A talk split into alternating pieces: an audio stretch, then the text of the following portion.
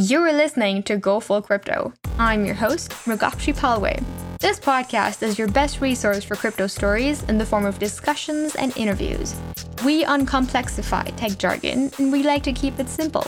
My co-host, Keegan Francis, and I, we're here to empower you with the knowledge you need to confidently navigate your way into the world of crypto. Join us as we embark on the journey of driving the adoption of cryptocurrency. Join us in Going Full Crypto. The thoughts and opinions expressed by Keegan Francis, Murgakshi Palway, and the guests interviewed on the Go Full Crypto podcast are solely their own. At no point in time should the topics of discussion be construed or taken as investment advice. Keegan Francis, Murgakshi Palway, and their guests on this podcast will not be held accountable for any losses. The content discussed on the Go Full Crypto podcast are intended to be for informational purposes only. Welcome to episode nineteen of our podcast, and thank you everyone for being with us and listening so far. We're nineteen episodes in. This is our third month recording this on the first of October, and it's been an exciting journey. So this is going to be an exciting episode because, as we've titled it, The Coming Currency Wars. If you've been um, aware of what's happening with the world coping, or the, I should more rightly say that the financial institutions coping with cryptocurrency, is governments coming up with their own form of, well, quote unquote, slash dubbed cryptocurrency, but it's actually a C B D C, which stands for Central Bank Digital Currency. And I say competing because it aims to do what cryptocurrency has proposed to do, which is be a virtual currency that is easy to transfer between people over the internet, except it really lacks what a cryptocurrency stands for, one of the aspects anyway, which is decentralization. And we thought that the coming currency wars was a perfect title for countries around the world competing to create something that virtual currencies has, which that cryptocurrencies has. So yeah, and not only that, but cur- currencies like world currencies are already competing with one another on a global stage. So for example, the U S currency is competing with the Chinese yen, and they have been competing for a while, and the Chinese yen has been gaining territory or gaining ground on the United States dollar for some time now, having achieved its own reserve status uh, with the United Nations in twenty sixteen. And so we already see these currency wars uh, picking up. I think the thing that no country really predicted was going to enter the stage and be a competitor is Bitcoin. And uh, I think that's what a lot of this conversation is going to be tailored around today, is what are the competing kinds of currencies and what kind of uh, value proposition do each one of these bring to the table? Mm-hmm. So in order to very... Um properly segment these cryptocurrencies, we have created three categories for the purpose of this episode. The first one is the people's currency, dubbed as Bitcoin. Then the second one is a business coin, and a very simple example of this is Libra, but there's tons of examples as well. Libra is not the only one. Essentially, any cryptocurrency that has a token um, that represents its business is a business coin. And then the third one is a Fedcoin, Um, also known as a central bank digital currency.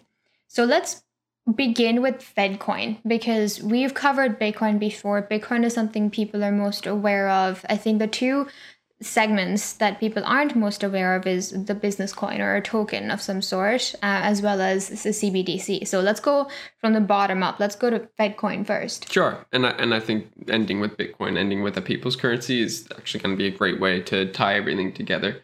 Uh, the thing that I want to mention about our, our categorizations of these coins is that uh, the question that really needs to be asked is, whose interests does these currencies actually support? And so when we're talking about the people's currency, the people's currency supports the interests of people. The business currency supports the interests, interests of businesses. And then the Fed coins, they support the interests of whatever federal agency or country or nation or organization uh, has created that currency, whether to be the United States, uh, China, or the United Nations even.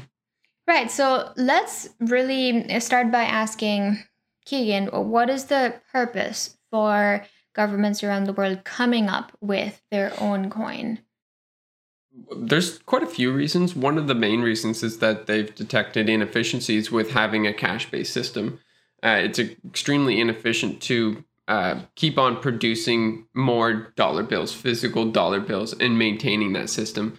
And furthermore, it's uh, it's unreliable and it costs a lot of money to maintain. Uh, they can't track it as well as they, they might like to. So there's you know, there's a multitude of reasons that a country would want to uh, put at least a portion of their money on some sort of digital ledger of sorts. So just to restate, c- countries, not all around the world, but some countries have to have a physical bill yeah. that supports every digital currency that you see um, as a number in your from your bank account. Yeah.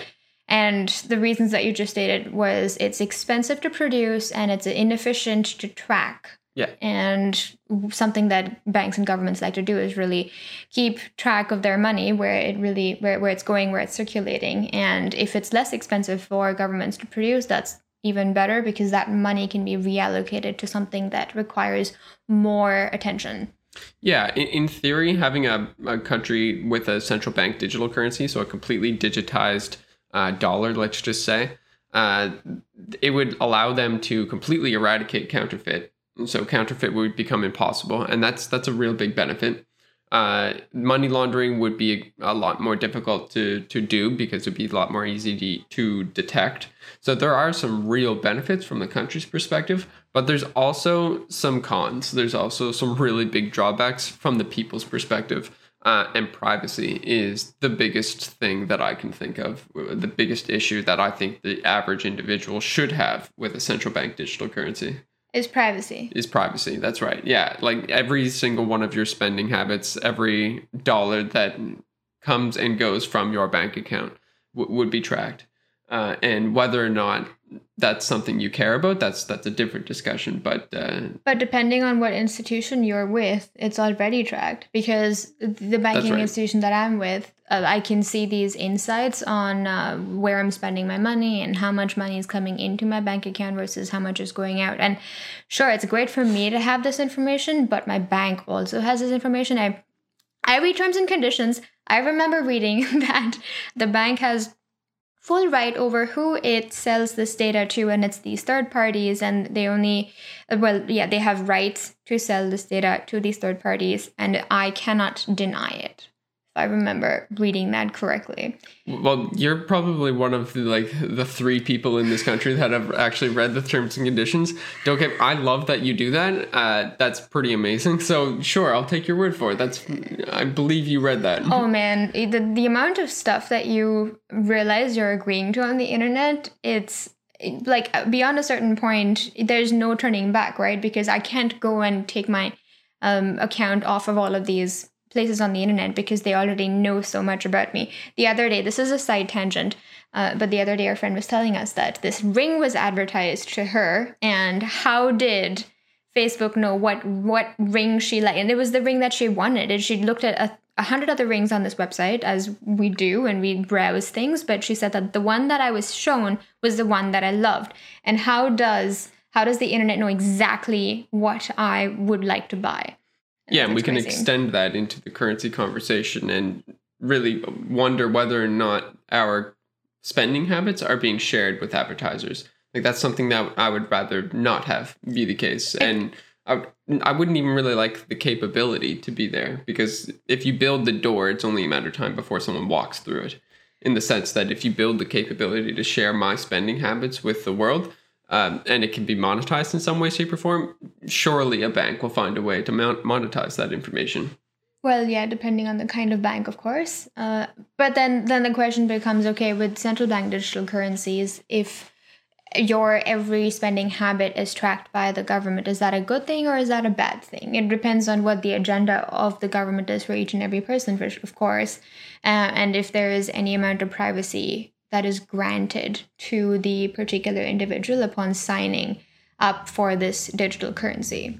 Yeah, and I, I, if that is even a choice, because exactly, it can just be that, hey, we're actually going to stop using physical bills. I don't.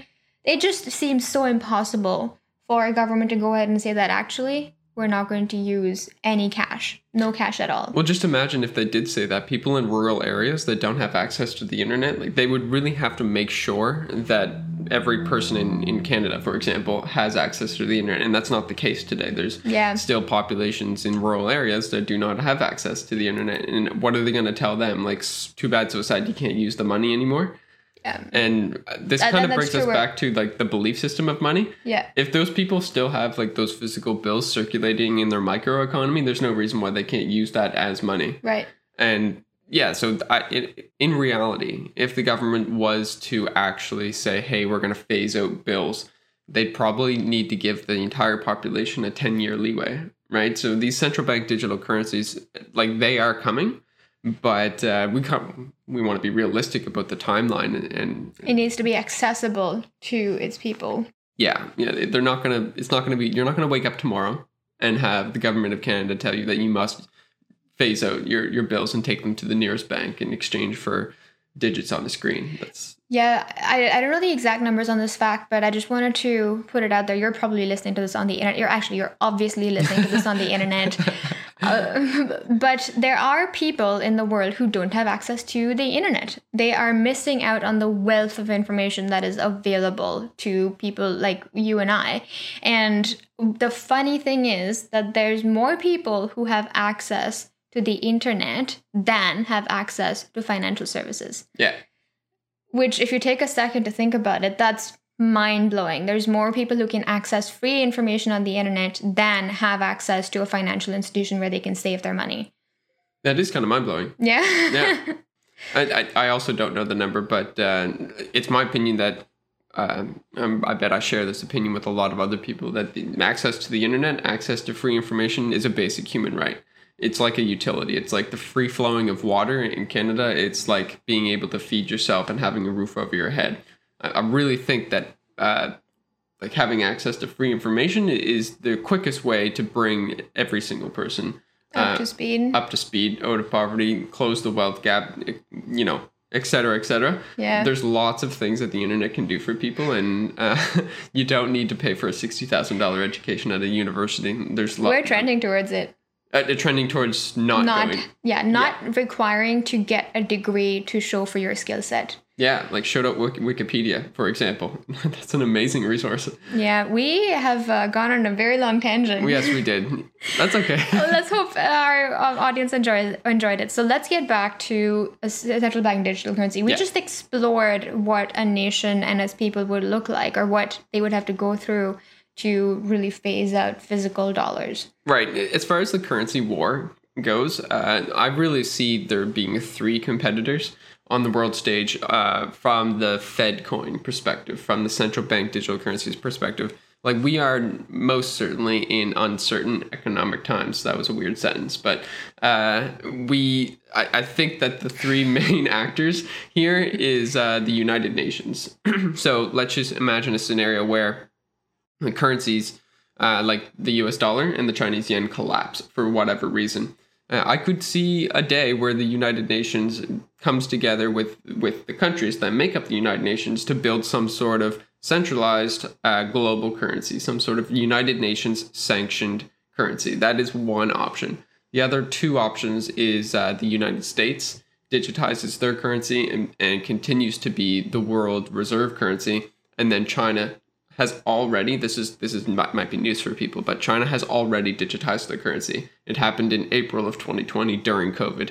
So they, they got COVID, they're plowing through it. They're like, oh yeah, by the way, we're launching the, the biggest digital currency project the world has ever seen. So China's already on this path, on this trajectory, and uh, this could give them a very powerful leg up on the world stage as far as the currency war goes. Yeah, just thinking about all the stuff that I've read in the past couple of weeks, every every currency has a lifetime, whether you want it or not. Unless something is scarce and unless something it is something is usable by a mass majority of population, it's it's just going to phase out at a certain point. And in the just previous episode, we talked about how Bitcoin is the most efficient form of money that has ever existed. Um, so, oh gosh, what was I getting to? Oh, wow. I think I forgot my point. That's okay. Well, I mean, the only reason why Bitcoin is so efficient uh, not the only reason, but like a main reason is its scarcity, right? There's no way that governments, once they build their central bank digital currency, they can increase the efficiency of almost every dimension of that money, including like the transaction, transactability, accessibility, et cetera, et cetera. If they don't build in scarcity into their currency, it still pales in comparison to Bitcoin. The thing that Bitcoin has that no one else does is uh, ultimate scarcity. Well, let's talk about scarcity for a second and talk about hard assets versus soft assets. So, well, Bitcoin is dubbed digital gold because of some correlations between the process of acquiring Bitcoin as well as the scarcity aspect of it. If we were to have a money be something of a hard asset, what would it need to look like? Should it not be Bitcoin or gold? I mean, this is a cop-out answer, but it would need to look like Bitcoin. I know, or gold. Or gold. Yeah. Right. Sure. I mean, they look very similar uh, on the on the front anyway. Right. Okay. Yeah. I mean, it, it's great. I, that we... I, it, I think more so it should have the properties of something that is scarce, something that is uh, truly... decentralized in, in the sense that it belongs to the public, so it's for the public, and it isn't manipulated by the agenda of the state. Or anyone. Or anyone. Any businesses, any any states, like you say, any nations. Um, no one entity by any name should have the ability to alter the course of money. Money really should, at, at the end of the day, unbiasedly serve every single person on earth. Money should belong to the people because it is for the people. Yeah. It's kind of like that whole basic utility idea of the internet, and like every single person should have unbiased access to the internet, and every single person should have the same unbiased access to money. Yeah, but here we are talking about what people should and shouldn't have, and yet we do not have the power, uh, or well, people around the world have the power to choose to have a self-sovereign form of money, which is Bitcoin. Yeah, the, the caveat is that it's opt-in. Right, it uh, you don't have to use Bitcoin, whereas uh, if you live in a country, you actually must use that currency because you must pay taxes in that currency. And if you don't pay taxes, then you can face legal repercussions. So one of the amazing things about Bitcoin is it's completely opt-in. Bitcoin is not going to enforce a law against you for not using it, for example. Right, and it doesn't have a tax that you have to pay to it either because it's not governed by a nation state. Right, and I happen to really like that aspect about about Bitcoin. Yeah, just to be clear, that doesn't mean that you opt into Bitcoin so you don't have to pay taxes. That's not what we're saying. Correct. Yeah, yeah. You still have to pay taxes. Yeah. Yeah. So, well, let's let's talk about C B D Cs again, or, or Fedcoins as you have dubbed it. What what is the reason you dubbed it as Fedcoin? Oh, this is just the industry term. Okay. Yeah. Well, no, no, I I wanted you to expand. Fed. Fed is federal. Okay. Yeah, so federally sanctioned. Yeah, so Federal Reserve. Um, I know that, you know, in China, they, I'm not even sure if like Fed or federal is like a term that translates into the way that the Chinese economy works or the Chinese government works, but... No, it's the People's Bank. I remember there's some sort of acronym, P B C or something. Something like the People's Bank of China. Yeah. Is, the, is their version of the central bank yeah. in the United States. Yeah. Something like that. Or Federal Reserve. Yeah. Point is that uh, the, the like the Federal Reserve is actually a different entity than the U S government as well. Right. Perhaps that's a, another conversation. Yeah, I mean, it's supposed to be a different entity. Uh, and, I mean, if you look at it institution and organization-wise, they are two separate entities. But there's a huge relation between what the government is going through and what the federal monetary policy or what the federal government, wait, no, federal government, I'm I'm messing up terms here. Federal uh, Reserve? Federal Reserve, yeah. There's just a huge correlation between what actions the Federal Reserve takes w- when compared against the agenda of the country. Yeah, and so this goes back to the the intention or who has the governing control over these currencies. Like that is actually the real relevant question to ask about your currency, because like you want to know who has the ability to alter the supply, for example, or um, take money out of circulation or inject a new circulation or new money into circulation. Those are the relevant questions to ask uh, right. about about money in general. Right. And at some point you, you have to trust someone. I mean, if uh, gosh, I don't want to use terms that I am not going to say, I was going to say nationalist, but I'm, gonna, I'm not going to use that term. The, the thing is, we were forced to get off of the gold standard. We were forced to start using bills that the government gave us. And like you very rightly said, Bitcoin is an opt-in money system. Um, but right now, we have to trust, well, I guess we have an option, but we have to trust the people who are responsible for making the deci- decisions for our country as well as for our money. Yeah. And that's the centralized aspect of um, of any central bank digital currency or just any central bank currency. I'd also like to just add that we actually don't need to trust it. We don't need to trust them. And, I, and personally, I don't. Uh, not because I don't think that they're good people, it's because I don't think humans have the ability to manage money. Because I think that human error is inevitable and we're eventually going to make mistakes. And I think we have. That's the reason why I don't trust them. It's not because I don't think that they're good people. Uh, right, it's not a judgment of their ethics or their intellect. Right. It's a judgment of their actions. Right, I, so I think that the system itself is fundamentally flawed. Having humans at the helm of our money system, I think, is is the fundamental flaw. I don't think that the humans are flawed necessarily, but I do think that having the humans there and having the ability to pull levers, I want those levers to not exist. And that's what Bitcoin represents for me. Those levers are not built into Bitcoin. And that's why that's why we call it the people's currency, because no one can pull those levers. Everyone has an equal inability to pull the levers of Bitcoin. Yeah, I can just uh, kind of, if I'm trying to think out loud about what people who will hear this, who don't really truly believe cryptocurrency is going to exist for a very long time.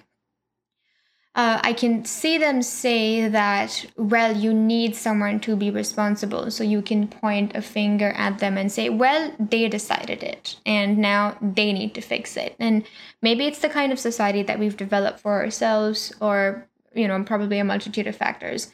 But it's it's very hard to trust a decentralized currency. It's very hard to trust that instead of putting your trust um, or lack thereof in one centralized institution, you just put it in everybody, all of the people who decide to support this. Yeah, trust is pretty multifaceted, but with, with respect to, to currencies, uh, we, we can actually point to institutions with Fedcoin and business coins, uh, but, but with Bitcoin, it's, it's a lot more difficult to uh, to discern which aspect of it you actually need to trust, because we're we're so naturally inclined to think about trusting currencies. What aspect of Bitcoin do I actually need to put my trust in? And I would say uh, the electrical networks, the internet itself, the and math. the code, the math and, and the code.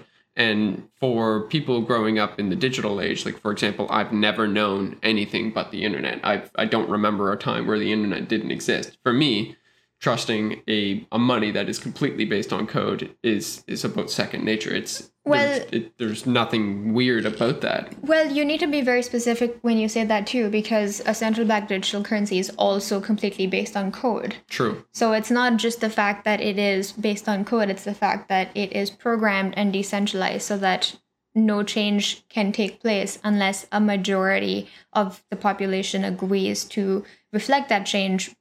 But when there's when we're talking about a million people trying to coordinate that uh, effort between a million people all, all over the world, that's difficult. Right. Yeah. And so you and I, we're people that can actually go in and read the Bitcoin code base. So we can actually go in and make sure that the way that the people, other people who are saying it works like this, well, we can actually go and check their work because Bitcoin is open sourced and we can check to see that no levers exist. Whereas a central bank digital currency, I I would be really, really surprised if they open sourced that technology. I'd be just floored. That would be an, an amazing surprise if they decided to release that code base to the public.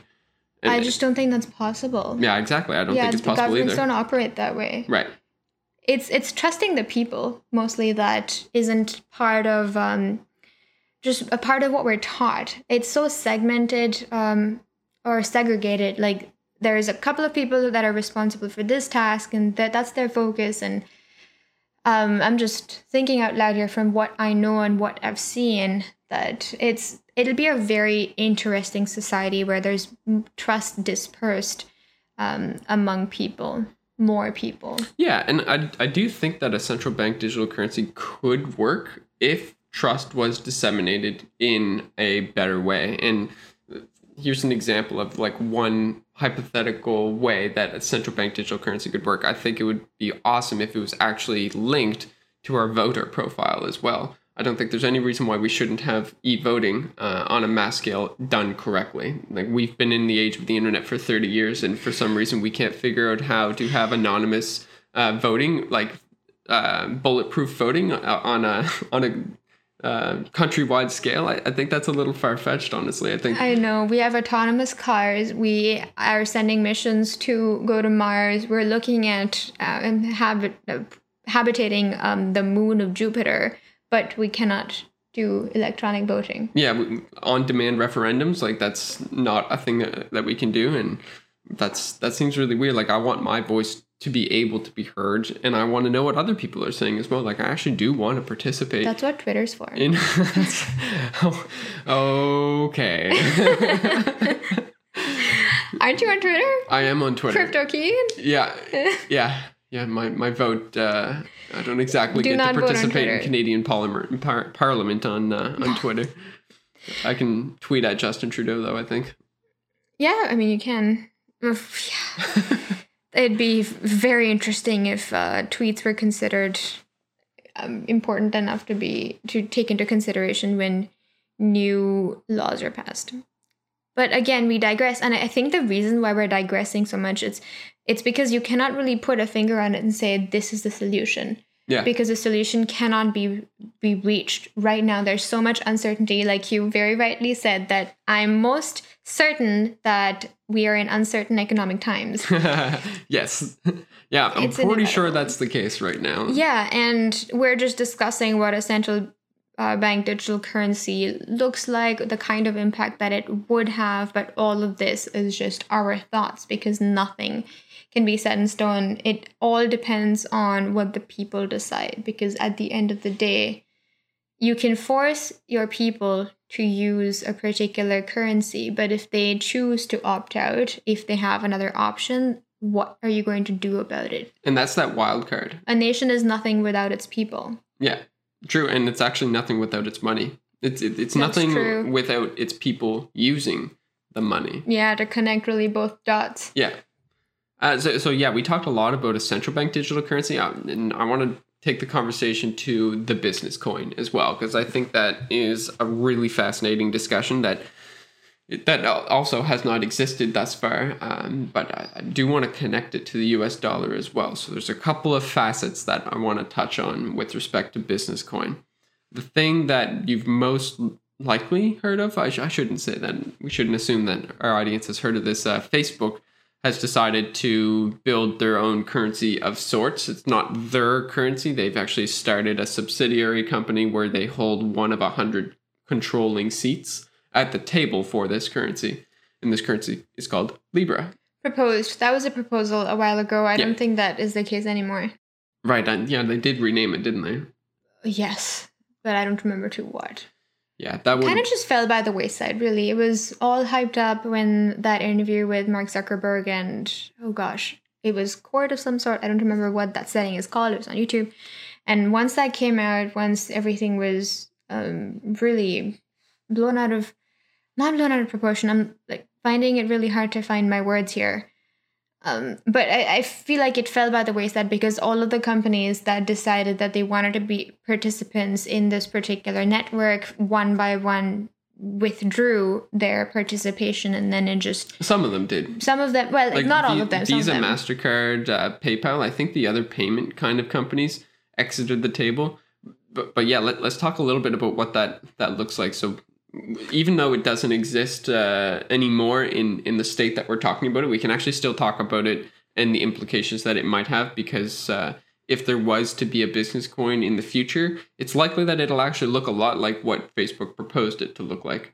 So Facebook had one of these hundred seats at the table where the other seats were held by multinational companies with multinational interests such as Visa, PayPal, MasterCard, Uber, Lyft, Airbnb... These really big tech companies that would have an interest in creating essentially a centralized network where they have uh, access or ability to seamlessly integrate their payment technologies into their own individual platforms.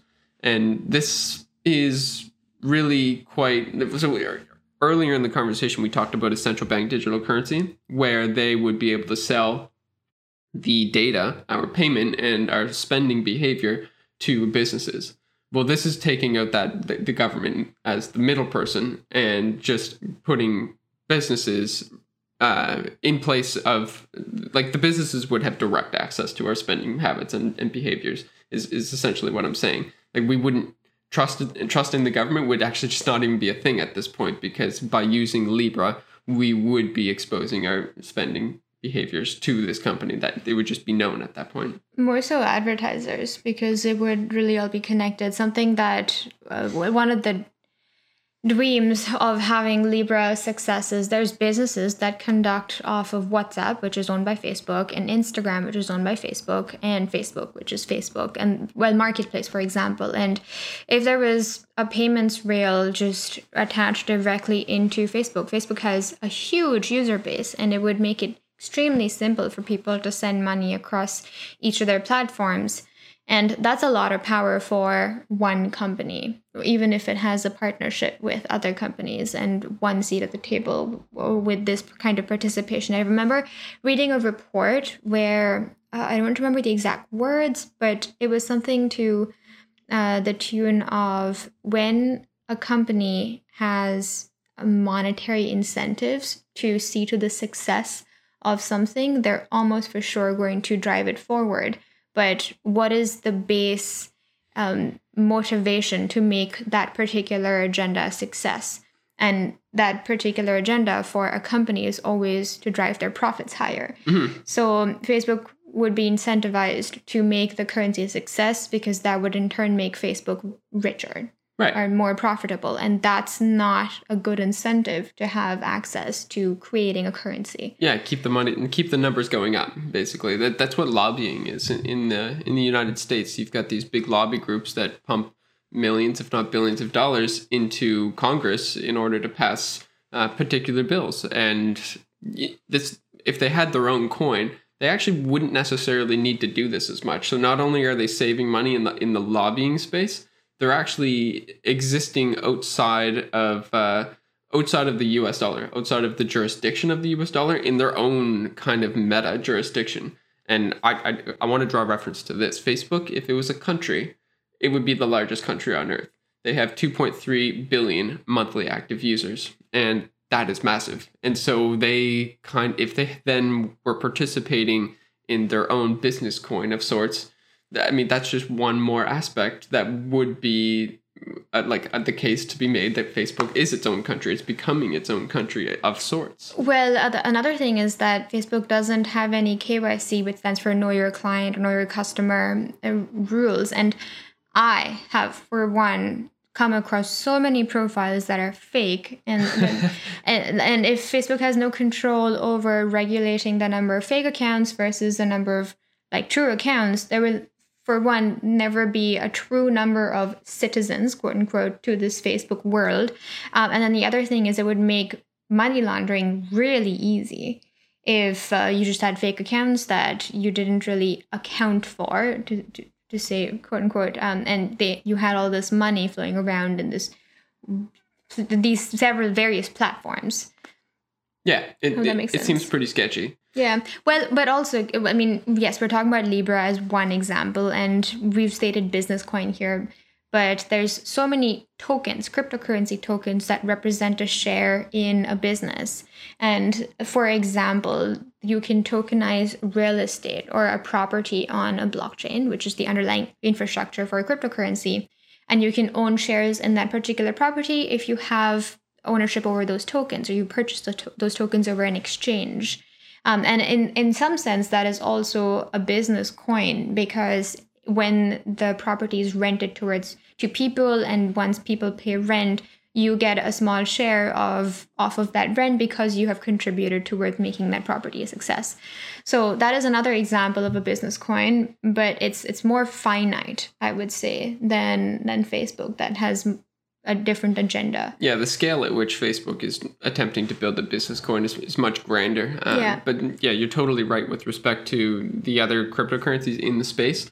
a lot of them are business coins, and they yeah. represent the interests of businesses in right. general. Whereas... And people too. Well, I mean, that, that might be what they say they, they represent. But sure. like we, we must ask who has controlling...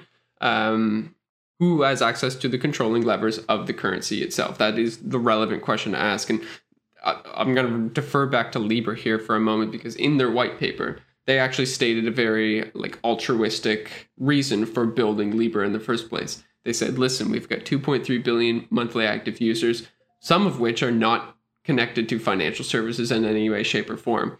We would like to change that and give them access to a currency, ridding the world of the unbanked. It's like, cool. That actually sounds like a really great idea. What is the cost of that? And if the cost is having uh, one hundred multinational, multi-billion dollar companies at the helm of this, then I can't help but feel like we're we're heading uh, closer to a, a world run by oligarchs, which is kind of the world that we already live in. It, that just kind of feels... fueling that further. Yeah, exactly. It just feels like business as usual if we allow... Uh, businesses to create a currency of their own. Um, it already feels like the U S dollar is that currency for them right now. Uh, it doesn't really feel like uh, the U S dollar represents the interests of uh, the U S government. It, it actually sometimes feels like it represents the interests of uh, United States businesses or international business in general. Um, that's that's just my mini rant on that. Yeah, uh, yeah, that's true. And having said that, it just brings... as to one of the core properties of very properly decentralized currency. Mm-hmm. And there are advantages and disadvantages towards, sorry, between centralized and decentralized currencies. And the main difference is, where is the power? Who has the power to control the scarcity, the supply, the, the not the, de- well, the demand in some way too, but that obviously in the end will be um, governed by the people. Yeah, and so the demand is actually a really uh, interesting thing that you said, because, um, I mean, after listening to a number of economic podcasts, the demand is essentially a function of the interest rate that's set.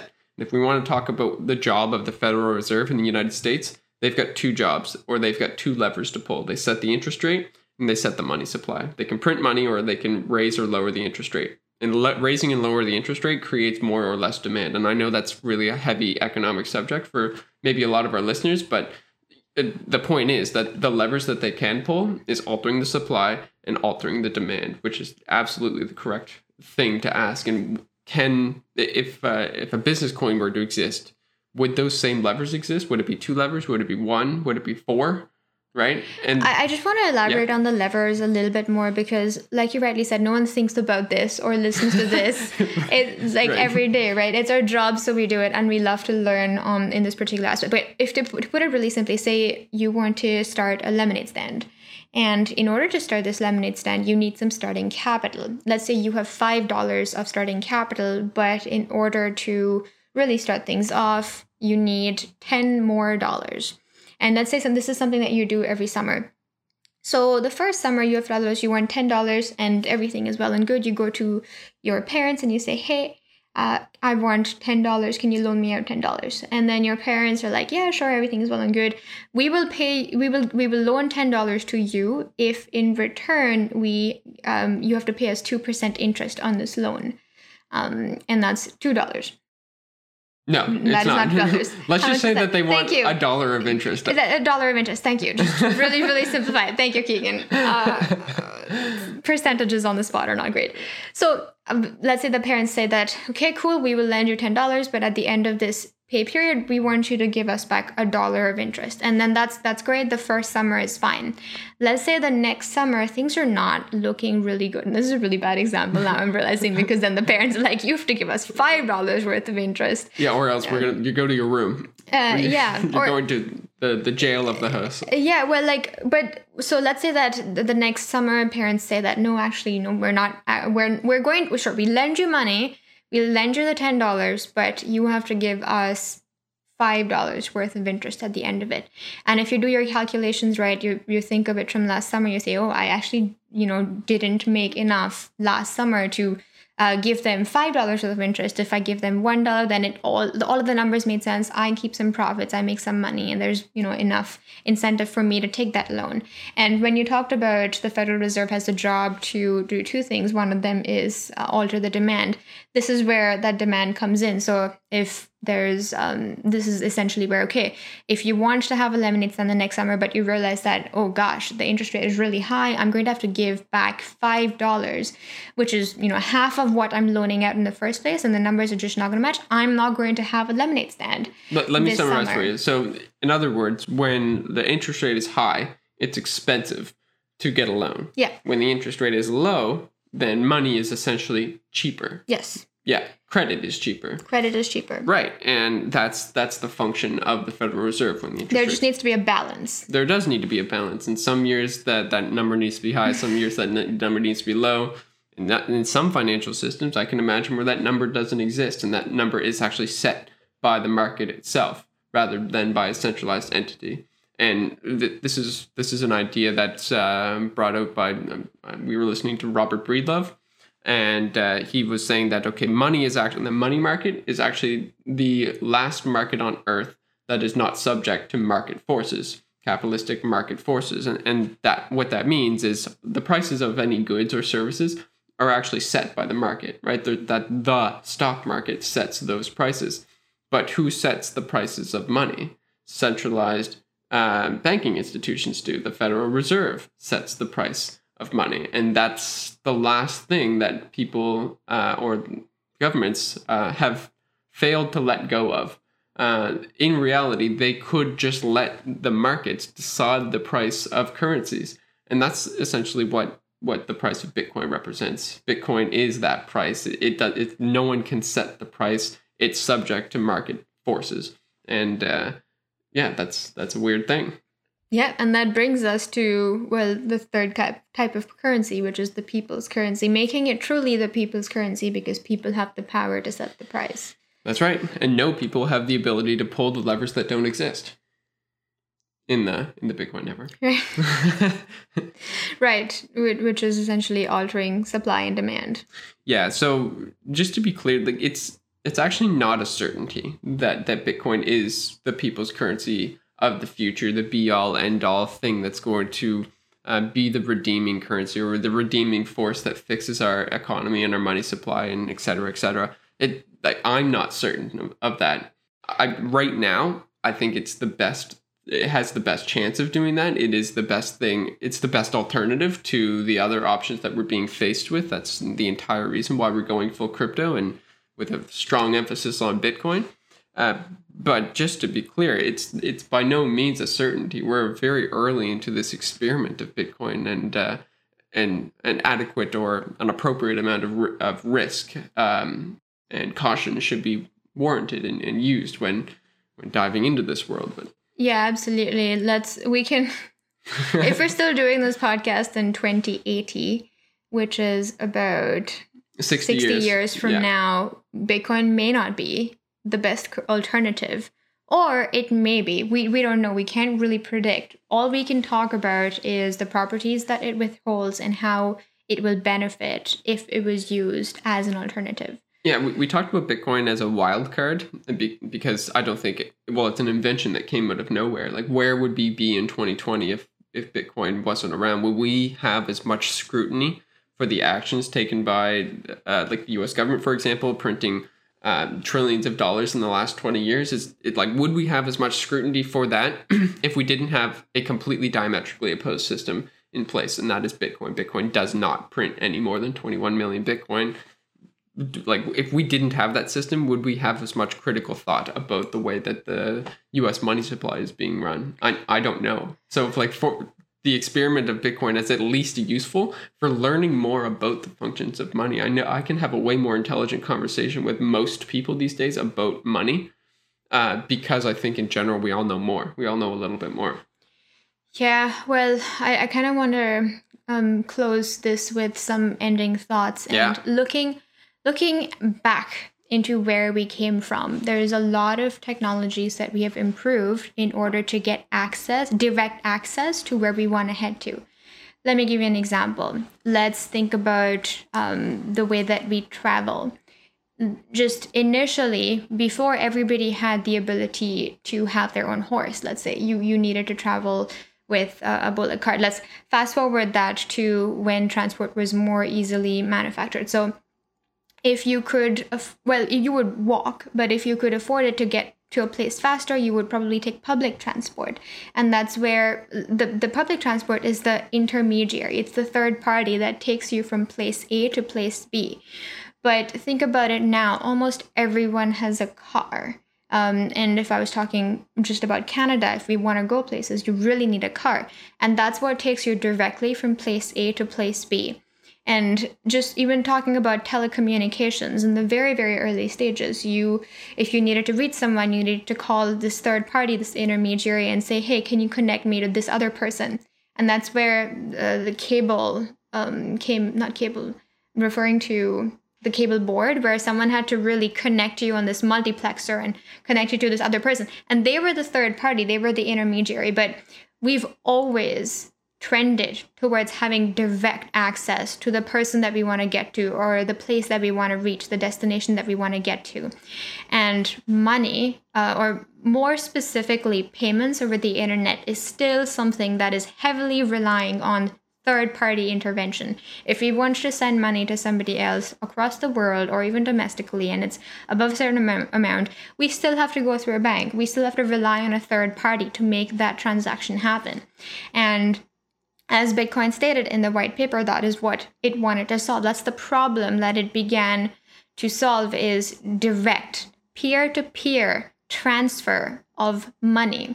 And I have no doubt that if it isn't Bitcoin, we are going to come up with some sort of financial technology that makes it easier for people to directly transfer value in the form of money to another person. That's amazing. That was well said. I, I, I want to summarize that just like with a couple of sentences. So basically what you said is that technology trends towards removing third parties. Yes. Another way to say that is technology trends towards more efficient systems. And I, I think that in, in general, capitalism is more willing to buy more efficient systems. They're more willing to adopt more efficient systems because it's cheaper for them to do so. And they can increase their own efficiencies, they being businesses, people in general. Yeah, it depends on who you're talking about this time. Depends on who you're talking about, sure. uh, it still makes other businesses and organizations obsolete. So there's always an aspect of um, something being obsolete when there's newer technologies. And that transition is always hard. Think about it. It's painful we, for someone. It is painful for someone, but yeah. It has to be. There's no way to move forward without leaving something back. That is what progress looks like. It's really unfortunate. We all resist change as much as we do. And I, I think change is m- more generational than it is instant. And so like, even though like you and I were early adopters of Bitcoin, but like the main adoption curve might not start until twenty forty when or the, or we're part of the adoption curve. Well, we are definitely a part of the adoption curve, uh, but I think we're on like the really early end of it. Uh, I mean, like when it really starts taking off, it's really hard to tell where, where we are with with respect to that. Where when when we're in it. Yeah, yeah. And, and I don't mean with Bitcoin or cryptocurrencies. I kind of just mean with with respect to currencies, systems that have the intermediary removed. And, like, Uh, this is more of a certainty in my mind. In, in general, it's that um, a currency system that removes a third party is is the way of the future. Whether or not that's a government provided or business provided or United Nations provided or... Or just there because someone decided to release it and other people decided to adopt it. Shout out so- Satoshi Nakamoto. Yeah, that's... Uh, yeah. It It is the way of the future. So I, I love that summary that you gave. That was, that was really good. Yeah. Perfect. And thank you for summarizing my lemonade stand analogy. I felt like I might have got a little bit too far with that one. Oh, it's it's all good. I, I managed to encapsulate it really nicely at did. the end there. Yeah. I, I, I like the analogy because it was it was a good uh, tangent into uh, those two levers. And right. We've been using those terms, and we've probably actually used it in past episodes, but not really dived into it. Dove? Dive? Dived into it and explained what those levels and levers actually are. So it's good that our listeners get to hear that from us. Yes, yeah, yeah absolutely. Um, so once again, we turn to your audience. If you have any opinions that you want to bring up and discuss with us, or if you have thoughts on what we've talked about, or questions, we love questions. If you have questions that you want us to discuss and discuss with other people, if you want to say something that you want broadcasted on this podcast. If you which... want to come on the show, even like if you're if you're a person that has Uh, a well-expressed opinion, or you're a prominent economic figure, or you work in the blockchain industry, you know, crypto crypto industry. Yeah, reach out to us. And yeah, uh, the best way to find us is uh, well, the best way to reach us is go to our website, which is gofullcrypto.com forward slash contact.